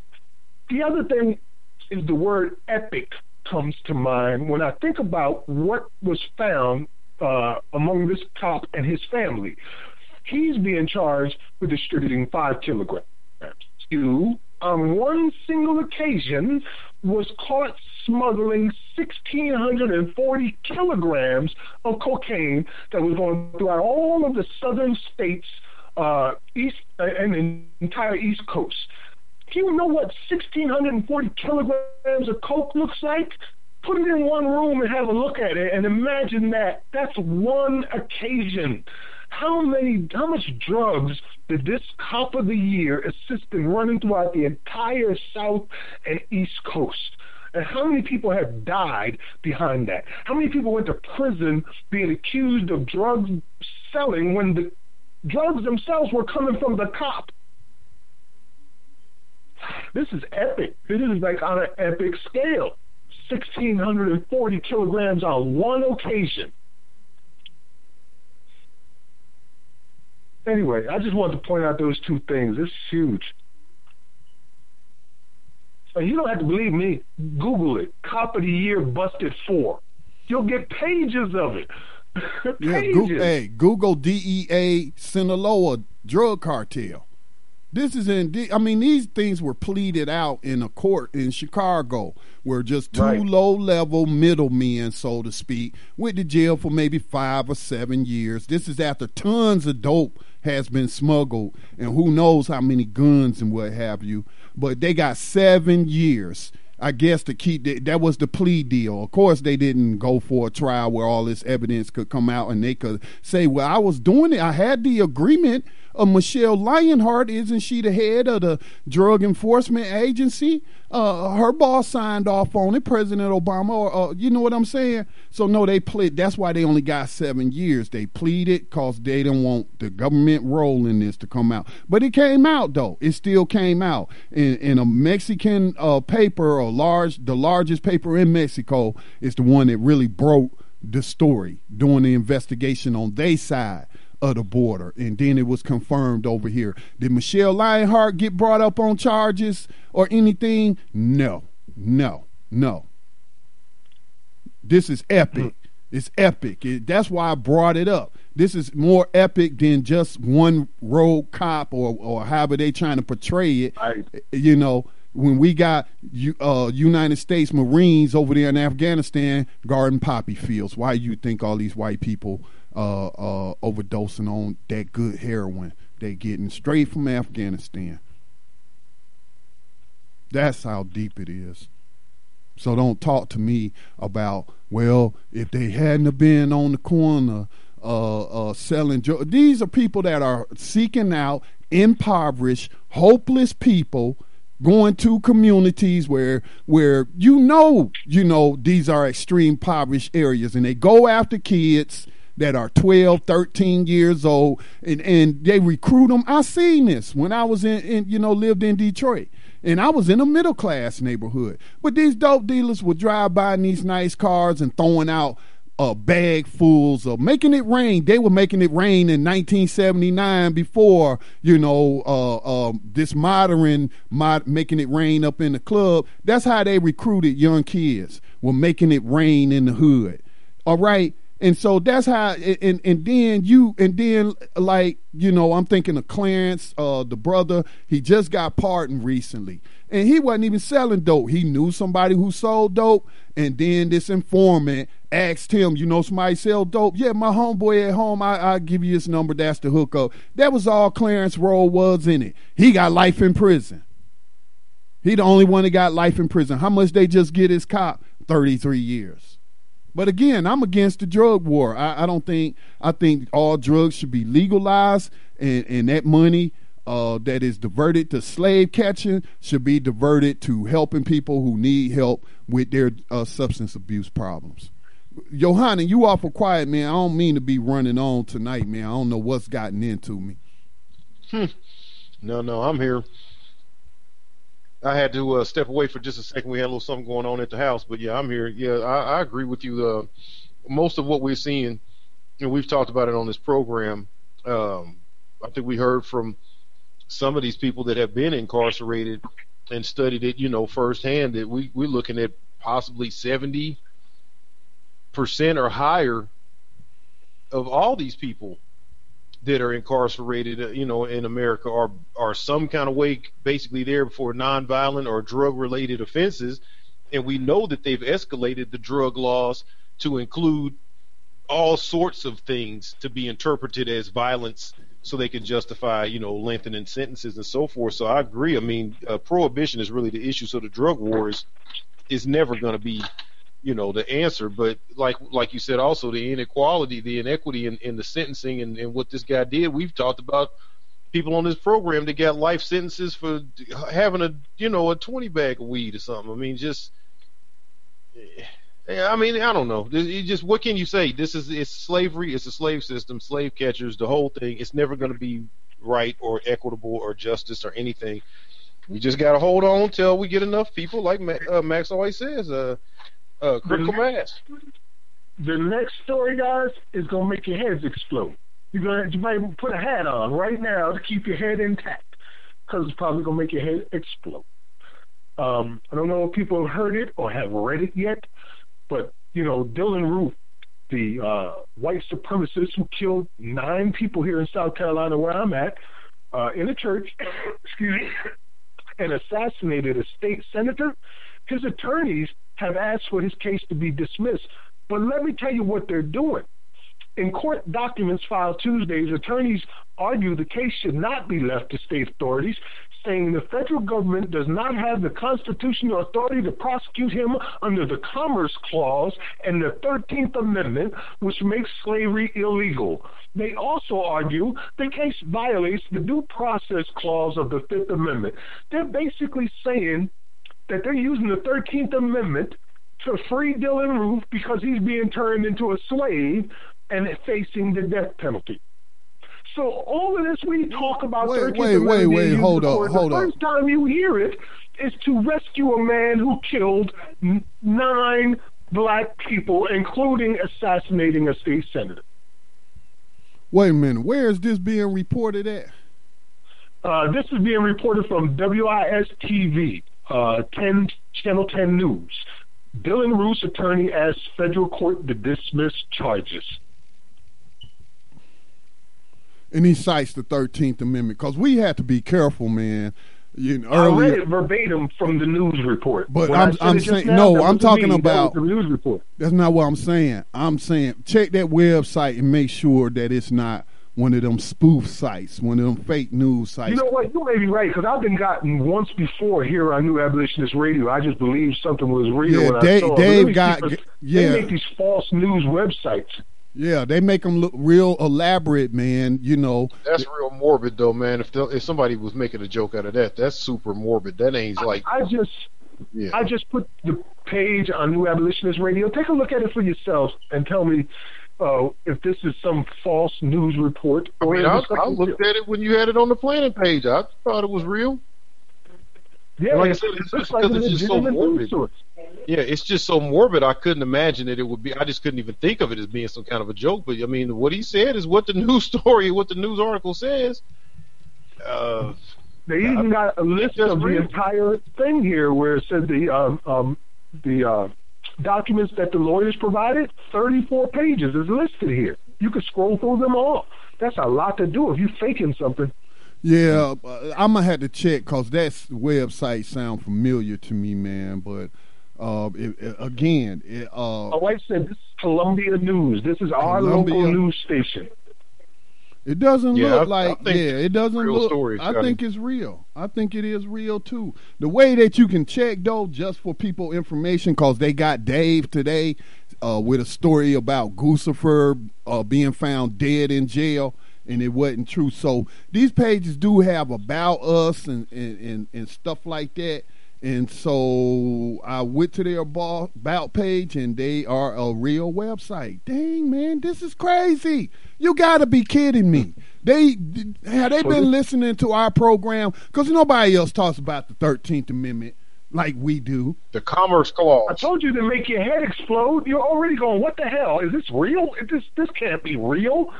Exactly, dude. The first time the 13th Amendment is used to fight a case in court for slavery, it's used again for in the favor of a white supremacist who murdered nine people. Nine black people. Real websites. In a historic yeah. church that uh, was burned people, down. Yeah at one time because of the rebellion of Denmark Vesey and Gullah Jack. And, and, those people who was going to participate in that Charleston uprising and uh, get a ship and make their way to Haiti. Yeah, that's that church. That's the church. So, man, I'm trying to. It, it, what is it in the the documents? Because I see they have okay the defendant the 13th Amendment and the 13th Amendment, which makes slavery illegal. Man. Uh, I'm trying to tell you. Oh, my goodness. Your head blow up. Put your head up. yeah, it makes my head blow up because we've been arguing this for years. That why aren't defense attorneys? We got all these legal scholars, whether they be black, white, whatever, man. Uh, uh, you know, ACLU and all that. That's why I'm suspect of groups like that. You know, mm-hmm. and then now here's the argument that we've been arguing for three years, and it's being used to defend uh, uh, some po white trashy wannabe white supremacist who's a racist, no doubt. But he ain't nothing supreme about him because he, uh, you know, he was making, he was caught in the county that I live in, all right, uh, well, by uh, uh, he was spotted by a woman in the county, and these are the poor white people I be talking about on my program, man. I might have spotted a Dylann Roof today at the gas station when you know I'm there putting gas in the uh in my uh little container for the for the um for the lawnmower, and I already seen this dirty this you know the white boy was dirty you know, no shirt on, jeans on, and stuff like looking all wild and being all loud and whatnot. So I'm pumping my gas, and then it's like he come from around the pump, like right up behind me, and yells like he yelling at his friend. And it made me stand up quite quickly, man. You know what I'm saying? It kind of startled me. And so I watched this dude, and and that's what I, I swear to I swear to you, I don't lie to people that that's what I thought about with Dylann. I was like, there's a Dylann Roof type. That's a Dylann Roof waiting know, to happen right there. I live around these type of people, type. man. And for them to use it to defend one of these, lives down the street from me. Man, when the morning that he uh, went to go kill people, he left from right down the street from me. This is Here in East this is sick. It's sick. It's sick. But the only the, what's the silver lining in this? That if it gets any national attention, which I doubt it will, because because they don't want to let people know that slavery was never abolished. But wait a minute, wait a minute. They got it confused. They got it backwards. They say the Commerce Clause in the 13th Amendment, which makes slavery illegal. Oh, they wrong. And the judge, okay, now I, I understand. Now I got it right. So the judge, uh, we're going to get a ruling. Is slavery legal or illegal according to the 13th Amendment? I'm so glad and happy they filed this, this ridiculous defense for the silver lining. A court is being asked if slavery is legal or not. That's basically if, if, we break it down and get the emotionalism out of it, and there's plenty to be emotional about and be upset about. But when we break it down and get right down to it, we have a court being asked if slavery is legal or not, according to the 13th Amendment. Am I reading that right, Yohanan? Your thoughts?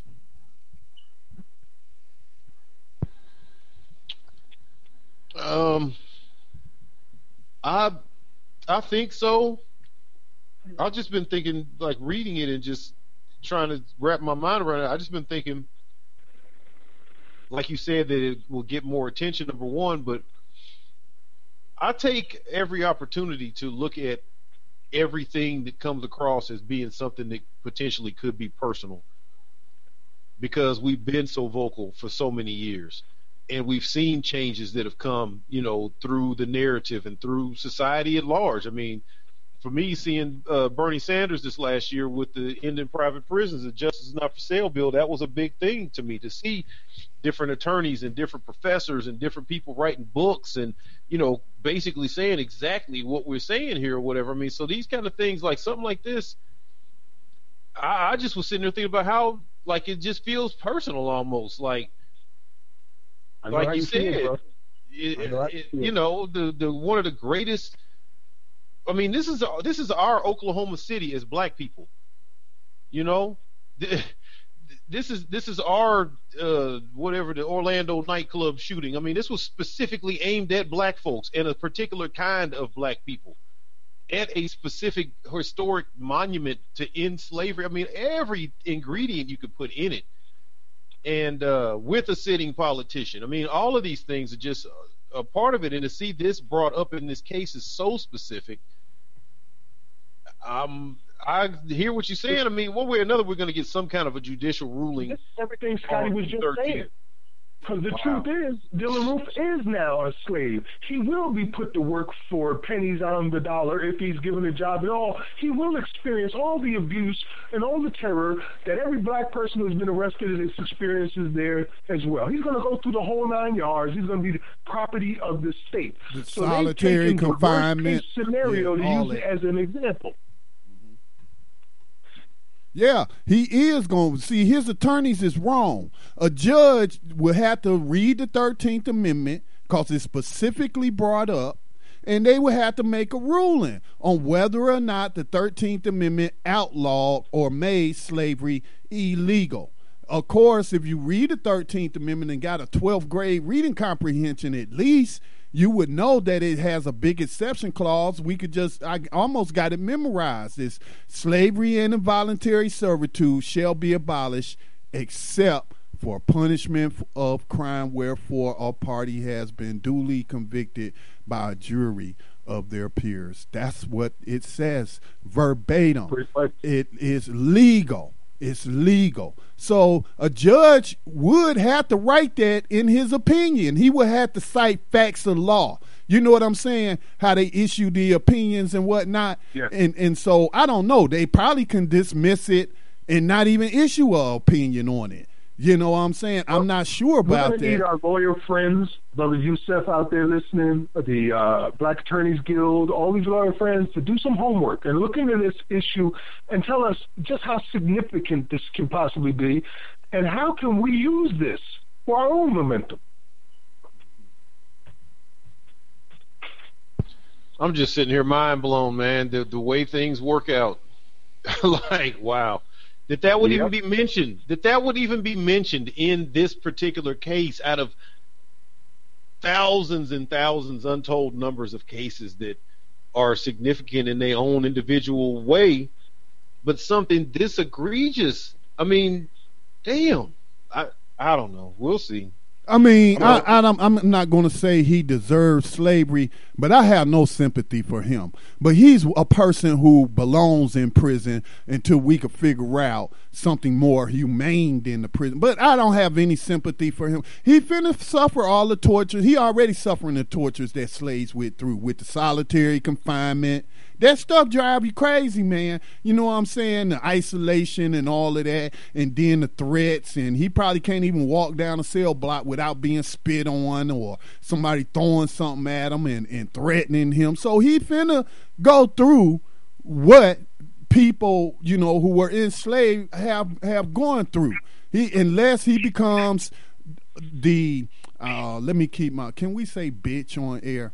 Unless he becomes the bitch of some white supremacist, muscle bound, you know, cellmate or something like that, the girlfriend. You know what I'm saying? And that, that's the only way. But still, that's slavery too, cause now you're being raped. You know what I'm saying? You got to be raped and, and, and allow a person to violate you for safety and whatnot. Uh, how many black men and women have had to do that? You know, so it, man, this is so deep. It's an emotional thing because of just how the historical um, significance of where this happened and the its connection to slavery. You know, uh, well, not to slavery, but to the resistance of slavery, and then for the Thirteenth Amendment to be brought up in this fashion. But I don't, this sounds kind of cliche, but they say God work in mysterious ways, do they not, Yohanan? Mm-hmm. Oh wow! I just hope it doesn't go over people's heads. Like I said, we need our attorneys out there to get to work, start looking at what they're doing in this case. Maybe the attorneys handling the case have ulterior motives. We don't even know. It, might be their motive to bring the Thirteenth Amendment out and use this case in order to uh, show how slavery is continued. I, I mean, I'm not making any assumptions. So we need some attorneys to look into this. Yeah, but I don't see how that helps him. What's going on? I don't see how that helps to defend him in a, a capital murder case, though. That strategy, but I I'm glad. I'm glad they asked it, though. I'm glad they asked it. It's in the court filings now. Now the court's got to answer. Well, we are coming up on our break now, Scotty, uh, and we got at least one more story. Of course, we've got to talk about Alton Sterling. So I want to save some time for that and then get into our uh, final segments. You're listening to New Abolitionist Radio here on BlackTalkRadioNetwork.com. We're discussing modern day slavery and human trafficking, and we will be right back after these messages.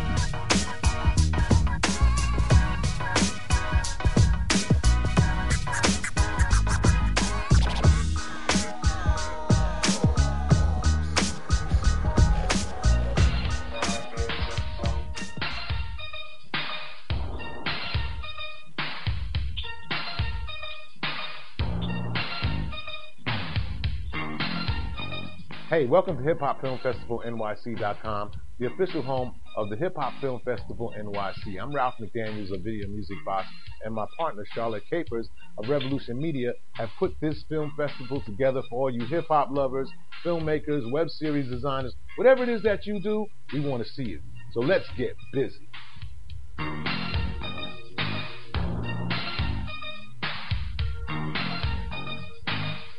You are tuned in to the Black Talk Radio Network. For podcasts and live program scheduling, visit us on the web at blacktalkradionetwork.com.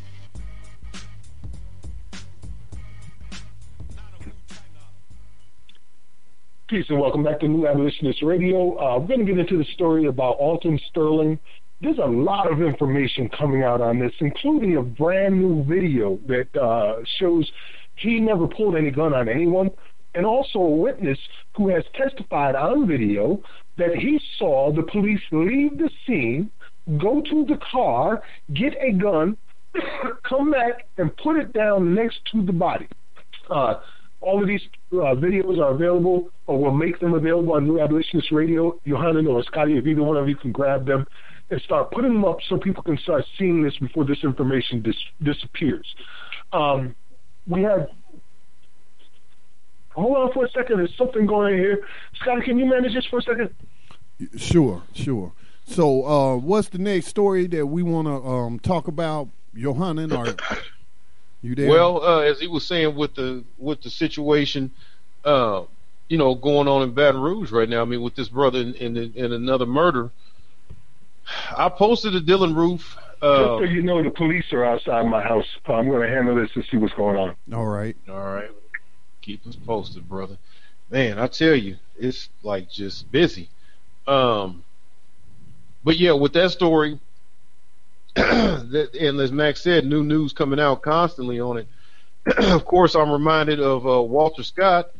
You know, so really they kind of contaminated themselves in every kind of case where it's their word of saying somebody had a weapon because we saw on on the video you know, uh, right then and there on the scene. He walked over to the man and, and put a, a, gun by him, and he had a black co-conspirator cop right there with him. So right, right. But listen though, check this out though, Yohanan. My thoughts are: so what if he had a gun? Some of us, you know, some. I mean, if he didn't pull the gun out if he didn't threaten nobody with the gun, all I saw, I saw him standing there. reminded me of Eric Garner. I saw him mm-hmm. standing mm-hmm. there, uh, one cop on his left, one cop looked like he then snuck around to his right, like he flanked him, and then just out of nowhere, man, just tackled this dude, took him down to the ground. The other cop got on top of him, uh, one on his chest. So we got two. He's on the ground. He reminds me of Eric Garner lying in that same position, you know.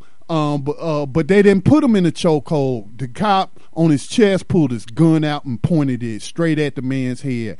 That's what I saw. That's the I have may not I may have be seeing an edited version, uh, but then the camera like it went down, and I didn't have the audio up, man. And uh, but I heard like the, the woman who was filming it or whoever was in the car started screaming when when they shot the dude. So uh, earlier, Sister BJ said they shot him in the chest, but I had heard they shot him in the head, man. Um, but the last I read, the governor um, I forget his last name, but he said he saw the video and he's pretty disturbed by what he said, and and the whole FBI then jumped into it now off Bat Street, and uh, the local prosecutor said he's going to stand down and let the feds investigate it. So um, people have been out in the streets, local NAACP branch, as well as you know people uh, just live in the community, young people, old people, just outraged. They're saying the whole community's outraged, but uh, it just reminded me so much of, of Eric Garner, man. Uh, he was maybe a little younger than Eric Garner. I think Eric Garner was in his fifties and uh, but I think this uh, Sterling was in his uh, forties, I believe, or third late thirties, late thirties, yeah, late thirties, and, and, what have you. So I mean, that cop man, you that also reminded me of Oscar Grant, where the cop tried to say, "I thought I was pulling out my taser."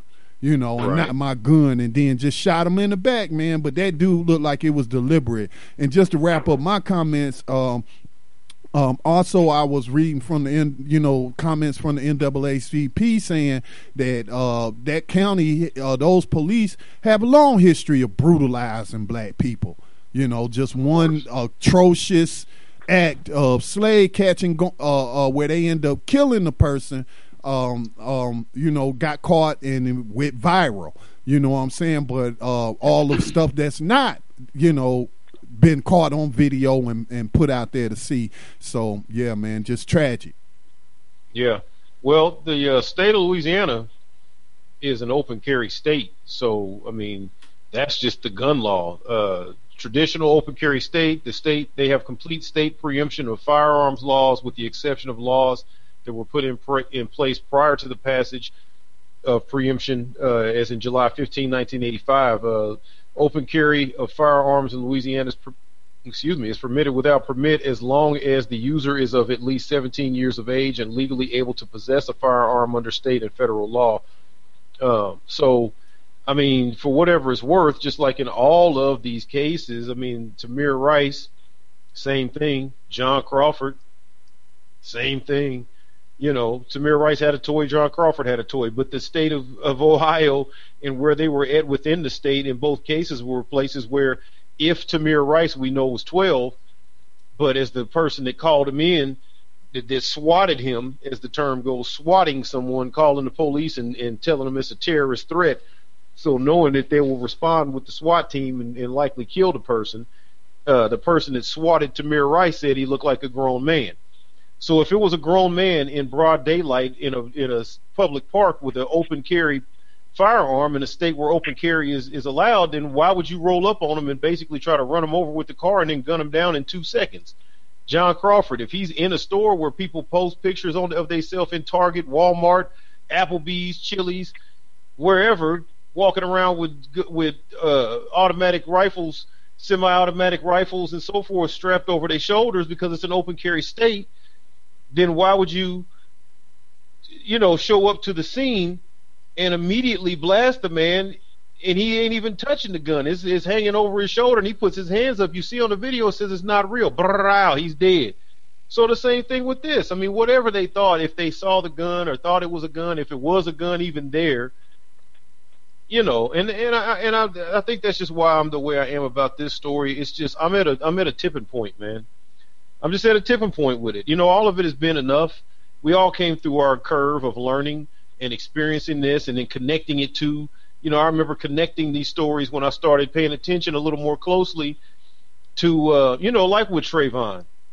Of course, I grew up with, you know, Amadou Diallo and you know before that or Sean Bell and before that you know cases throughout the late 80s and 90s and you know you would hear these Jonny Gammage and you would hear these different names and it would be you know either citizens uh the young girl that got killed before Rodney King before the riot went out on out there in LA the young girl was in the Korean store that got shot by the lady with a with an apple juice in her hand. I mean these kind of things you start connecting it to the NAACP hanging that banner out of their New York City office saying this, you know, another lynching today is showing the numbers of lynchings going on across the country that they as best they could count them.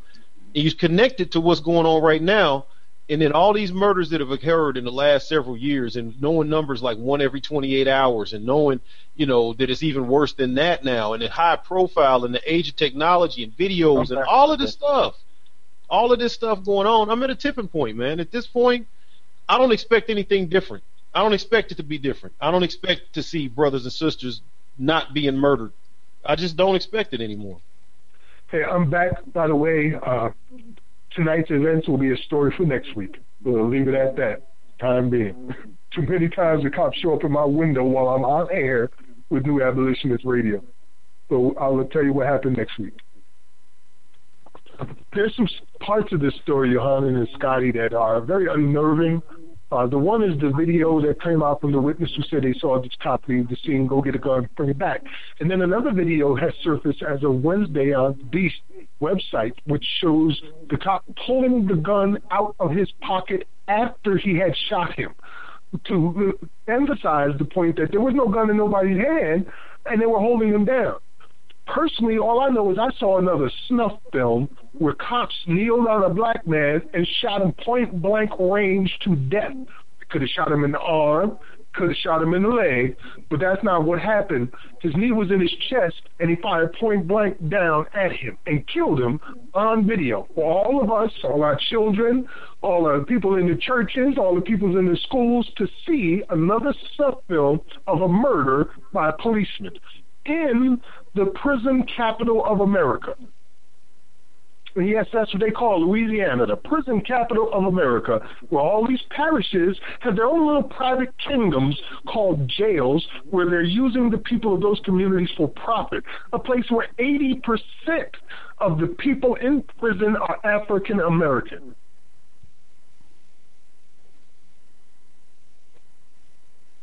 Well, there you have my, my rant about this thing. It's upsetting. I just I'm just tired of watching our children and our young men and women die on video and nobody's doing anything about it. They keep treating it like it's individual circumstances, like isolated incidences, like this is just a special case. When we've had just special cases something like 115 times this year. More than that, because I remember finding out when uh, the 2012 Operation Ghetto Storm report was being put together by uh, Malcolm X grassroots movement. Um, I remember speaking with Sister Arlene Eisen about how a lot of their research had to do with following up on people who were shot. See, they get out of reporting on all of the numbers of people that they kill by not reporting them as, as killed by the police officer if they survive the trip to the hospital. Now that's dirty as hell. The cops shot the person. The cops ran the person over. The cops strangled the person damn near to death. The, the cops did whatever they did to him. But if they survive until they get to the hospital, then it becomes they died of something else, and they don't have to report that, you know, through the media, or they don't have to report that as, you know, a typical there on the scene they killed that person. But their report was going deeper into the records of who made it to the hospital and then what happened to them after that. And so that's how they were came to that one every 28 hours because they were including people who had been in the hospital, whether it was for days, weeks, months. I mean, he may make it till next year in a coma, then die. Well, you still the cops still killed him. So it's more than a hundred and something, and plus the people that they ain't found their bodies, plus the people that you know all the other conspiracy or whatever you can go into. There's hundreds and possibly thousands of people being murdered by the police year in year out. Institutional, and it's happening over and over again, and I'm just tired of it. I, and I hope other people are tired of it. I hope we're tired to the point not where we turn off the TV or flip past the video and go, I don't want to watch another one, but tired of that we act and do something, whatever your talents are, whatever blessings you have, to make them useful in ending this system of slavery and human trafficking. That kind of tired. If you're at the point where you're just going to ignore it, then you might as well join the other side. Join the other team, the team of slavers, because ignorance is a choice, and it's a choice to not do something. Well, we're coming up with 15 minutes left in the uh, on air, and we have two segments left to do. We're going to talk more about this Alton Sterling case over the coming weeks, I guarantee.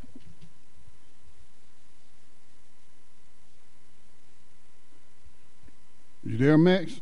Is he still with us? Okay. Well, uh, he he may I don't know he may come back in. Um, at any rate, we can go uh, to the the rider because it's uh, a little bit past a quarter quarter till, so I know we got to wrap up. So we got the rider, uh, the 21st Century Underground Railroad, and then after that, the uh, final segment uh, beyond you know our final comments, of course, being the uh, abolitionist and profile. So the uh, the writer is William Richards, and uh, this is coming from the uh, University of Michigan uh, Law uh, Law Department National uh, Registry of Exonerations, which you know there are several of these websites that you know can kind of tie into the Innocence Project or you know have their own individual you know more local or regional um, innocence projects, so to speak, going on, and they and they will report on these. So this is a pretty good website for people to go to as well. Uh, William Richards. Um, shortly before midnight on August 10, 1993, 43-year-old William Richards came home from work and discovered the body of his 40-year-old wife Pamela. She had been severely beaten, apparently with fist-sized rocks, a cinder block, and a stepping stone on the property where they lived in Mojave Desert, California. Richards became a suspect immediately because the couple had been having financial and marital uh, marital difficulties. They both had sexual relationships outside their marriage, and a month earlier, Richards had drawn up a document proposing a division of their property. An autopsy showed that Pamela had been strangled and her skull had been smashed. Blood was found inside the couple's camper as well as near a generator outside. Police confiscated Richards' clothing, which bore only three tiny dots of blood spatter and what appeared to be blood transferred when Richards, Richards cradled his, his wife's head after he found her body. Nearly a month later, he was arrested and charged with first degree murder. He went to trial four times in San Bernardino County Superior Court before he was convicted. The first trial resulted in a mistrial when the jury was unable to reach a unanimous verdict. The second trial ended in a mistrial during jury selection. The third trial resulted in a mistrial when the jury again was unable to reach a unanimous verdict. Ten days before the fourth trial began in August 97, the San Bernardino District, uh, San Bernardino County District Attorney's Office asked Dr. Norman Sperber a dentist and forensic odontologist, sorry, to examine a photograph taken during Pamela's autopsy that showed a crescent-shaped lesion on Pamela's right hand. At the trial, Dr. Sperber told the jury that based on his more than 40 years of examining bite marks, he could say that out of 100 people, only one or two or less, less than one person, would have the same unique feature in their lower teeth that he found in Richard's teeth. Dr. Sperber testified that Richards had made that bite mark on Pamela's hand. Prosecution also presented evidence that blue cotton fibers found in a crack in one of Pamela's fingernails were similar in composition to fibers that the shirt Richards was wearing. The analyst who performed the comparison admitted, however, that such cotton fibers were among the most common fibers in the world. The defense presented uh, evidence showing that Richards clocked out of work at 11:03 on the night of Pamela's body was found, even driving 75 miles an hour. The defense investigator testified that he did not arrive at the Richards property until 11:47. It was a distance of 44.8 miles from where he worked. Evidence showed that Richards answered a telephone call at the property at 11:55 and told the caller that he had just found his wife's body. Richards called 911 at, at 11:58 uh, the defense argued that Richards could not have committed the crime during such a brief interval of time. Pamela's brother said he spoke with Pamela by telephone around seven or seven thirty, and she seemed normal, although she's although she said that she and Richard had been arguing earlier. Another witness testified that he called the residence just before 10 p.m. and no one answered. Dr. Gregory Golden, a dentist and chief odontologist for San Bernardino County, testified that the bite mark evidence was of no value because the bite mark was generic in nature and the photograph was of low quality. Dr. Golden conceded on cross examination, however, that the unique feature of Richard's lower teeth could only be found in a small number of people. Uh, senior criminalist with the Los Angeles County Sheriff's Department examined the bloodstains on Richard's clothes and performed numerous experiments with concrete blocks and bloodied hair. He concluded that given the lack of spatter on Richard's clothing, that no, I don't think this clothing is consistent with this individual being the perpetrator. So they just kept trying to make this man. I mean, this is when you're doing a disservice to the public around because there's a murderer running around and you're not even trying to catch him. You're trying to use all your resources to put the person you picked and said was the one to make them prove that they're not the one. And the person that did this is out here running around probably killing other people, which is what we see every time and why I don't tend to read these segments because it makes my blood boil. On uh, December two or in 2001, California Innocence Project, the California Western School of Law began reinvestigating the case. In 07, a state petition for a writ of habeas corpus was filed on behalf of Richards. Petition claimed the test on the cinder block used to smash Pamela's skull identified a male DNA that was not Richards. DNA testing on hair from under Pamela's fingernails also excluded Richards. Moreover, the autopsy photograph depicting the alleged bite mark was examined and determined to be distorted. Once the distortion was corrected, defense bite mark experts concluded that Richards was not responsible for the bite mark. I mean, this is your life held up on all of this. You're going to go to jail forever or could be capital executed by the state based on all of this flaw. Wow. Um, so he didn't even do the bite mark. It was it was all he's all out. He said none of this is right. Finally, Dr. Sperber, the first one that tried to get him on the bite mark, recanted his trial testimony that only one or two percent of the population had this dental irregularity. These percentages were based on my own experience and were not scientifically accurate, he said in an affidavit uh, for the petition. Wow.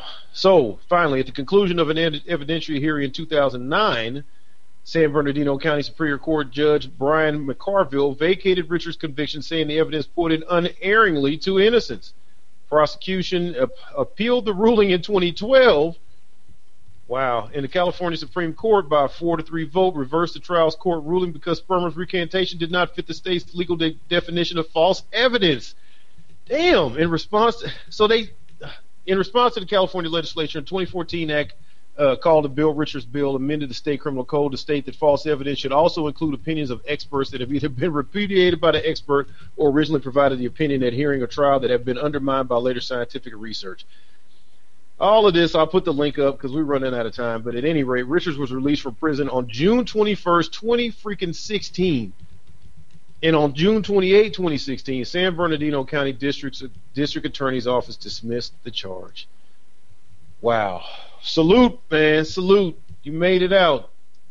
Damn. It's hardcore out here, man. It's really hardcore out here. It's wow. They did everything they could again and again for 20 years to just keep putting this guy in there. So I don't know who actually did it, but that person uh, was out here for an additional 20 years, likely because nobody was looking for him. So anyway, salute, salute. Um, Scotty, are we? Uh, are, am I on? Can y'all hear me? Yes, sir. Oh, okay. Are we doing the? Uh, we could do the abolitionist and profile next. Yeah. You got the music. Uh, let me make sure I got it. it. Is uh is Max back? I, I, am here, but I'm, I think that you have a shut off that goes on automatically, uh, Scotty. Because I call in about 15 minutes early and listen to the show prior and uh, 15 minutes before the end of the show, I get cut off. So I think maybe there's a, no, like there's no, no. That it would dump everybody on the board. So something going on uh, on your end, bro, on that line, because it would affect oh. everybody. There's no shut off. Well, it seems to happen to me every week. In, in any case, uh, I'll take care of the uh, abolitionist and profile this week. Uh, we've only got a few minutes, so I'm going to try to rush through this. Well, no, you ain't got to rush through it. I mean, we, we go a little bit over, but um, yeah, man. Uh, let me cue up some music, man. I'm sorry, I'm I'm kind of right. off tonight, trying to get these um, reports out. Hold up, hold up, I don't like that. This week's abolitionist in profile is Elijah Parrish Lovejoy, 1802 to 1837, a native of Albion, Maine, was murdered in Alton, Illinois by a pro-slavery mob on November 7, 1837 while defending his right to promote the abolition of slavery in the United States. His activity in support of abolition had been prominently on display in two local forums. The first was in his work as a Presbyterian minister. A graduate of Waterville Colby College and Princeton Theological Seminary, Lovejoy was ordained in St. Louis, Missouri in 1834. In Missouri, he began and denounced slavery from his pulpit and his newspaper. After a mob destroyed his printing press, he moved to Alton, Illinois. In Alton, he led the College Avenue Presbyterian Church and started a newspaper called the Alton Observer, which regularly featured his anti-slavery columns. He became a highly visible target for pro-slavery advocates. Lovejoy's violent death and the man himself have been majestically characterized in a number of different ways, including First Battle of the Civil War, Abolition's Martyr, a martyr to freedom of the press, and champion of freedom for the African American and the press. In his biography of Lovejoy, former U.S. Senator and from Illinois Paul Simon wrote that Lovejoy was a man whose death would electrify the nation. It has also been claimed that the singular events that most hastened onset of the Civil War were John Brown's raid on Harper's Ferry and Lovejoy's martyrdom. These are pretty strong claims for a man of relative obscurity today, which is such importance attached? Why is such importance attached to Lovejoy? First and foremost, he made the ultimate sacrifice in giving his life in support of abolition. He can also be seen as a hero in defense of publishing unpopular opinion, and his death occurred during an attempt to protect his printing machine during a fourth attack by mobs. However, publishing was only one of the means Lovejoy used to promote the ideals of human dignity and freedom. Second, Lovejoy's death happened fairly early in the history of the abolitionist movement. Advocating the immediate abolition of slavery in the United States was gaining momentum during the 1830s as anti-slavery groups organized and started spreading their inspired word. Lovejoy's killing was a harbinger of violent things to come and the personal commitment that would be required to hasten the end of slavery. And we here at New Abolitionist Radio salute you, Elijah Parrish Lovejoy. Salute. Most certainly salute, man. And again, I just can't keep um, stressing enough uh, how important propaganda is in any kind of warfare. And the there is a war to end slavery. There's a war to keep slavery. It's two sides the, on a battlefield. People who want to keep slavery in place and people who want to end slavery. And um, we have seen all throughout the early abolitionist history in this country of, uh, of newspapers, uh, playing a big role in pushing our abolitionist propaganda. And so that's why what we do, I feel like what we do is so important, man. You know, I'm more committed to this program, New Abolitionist Radio, than I am to any program, including the one I've been doing for since in some under some different name um, since 2007, but that's BTR News. Um, you know, I look forward to doing this program than any other program, man, because this is a propaganda war. All right. And this man was killed because of of, of his his uh, value in the war in spreading the ideals of freedom, true freedom, and abolitionism, man. So propaganda is very important. And I just want to give a thank you to all those who, throughout the years, have supported the propaganda operations of the Black Talk Media Project. Thank you. Indeed. Was that your closing statements for the evening? Yes. Scotty? Yes, it will be. Uh, Brother Yohanan, we got two minutes left. Man, I feel like I've said it all before. Peace to the abolitionists and death to these oppressors. Because if you don't bring death to them, you see they just gonna keep bringing death to you. I, I hear your sentiments on that, brother. Um, I guess I'll close keeping it simple. ISIS didn't kill Alton Sterling and toss a gun or bring a gun near his body to claim he was armed. Your terrorism is not my terrorism. You're afraid of ghosts, and for our children's sake, we're afraid of you. And we know that abolition is the reason for a revolution. so we can finally know some peace. Peace. Rise up, rise up, rise up,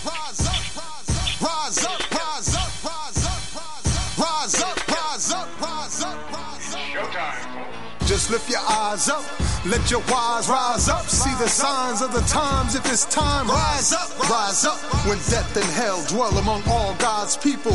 When those we chose and trusted have become completely corrupted and inherently evil. When the feast that feeds you starves our father's children. When snuff, porn, and pedo forms begin to get top billing, rise up. When famine claims millions. When justice gives blind eyes to billions. When the Lord's anger is no longer feared if his protection is gone and your enemies are near, if you've seen the seas spill over and the mountains shake, break, and fall, if the moon ever turns blood red and you can't see the sun at all, rise up. No matter if the prize is high in the skies or deep deep in perdition. If our leaders are globally despised and always seem to rise through attrition or blatant nepotism, if women and children have to live in impossible conditions, if you have to die due to someone else's damn decisions, rise up when innocent citizens perish for all our sins' sake. If the future seems bleak and your soul's at stake, rise up when it appears that any hope left may already be lost. If the price is your son or your daughter's life and you refuse to pay the cost. If you ever had to ask God why, and the thunder rolled. If you just once had to wonder, have we sold our souls? Rise up for the life of an unborn child. When the homeless are reviled and the masses are beguiled, rise up when our doctrines dictate that we all deal in debt. When we stop giving more and we start caring less, if the best we can do has already been done, if the battle isn't won and the fighting just begun, if you don't see none and know we really need one, rise up, rise up, rise up. Rise up, rise up.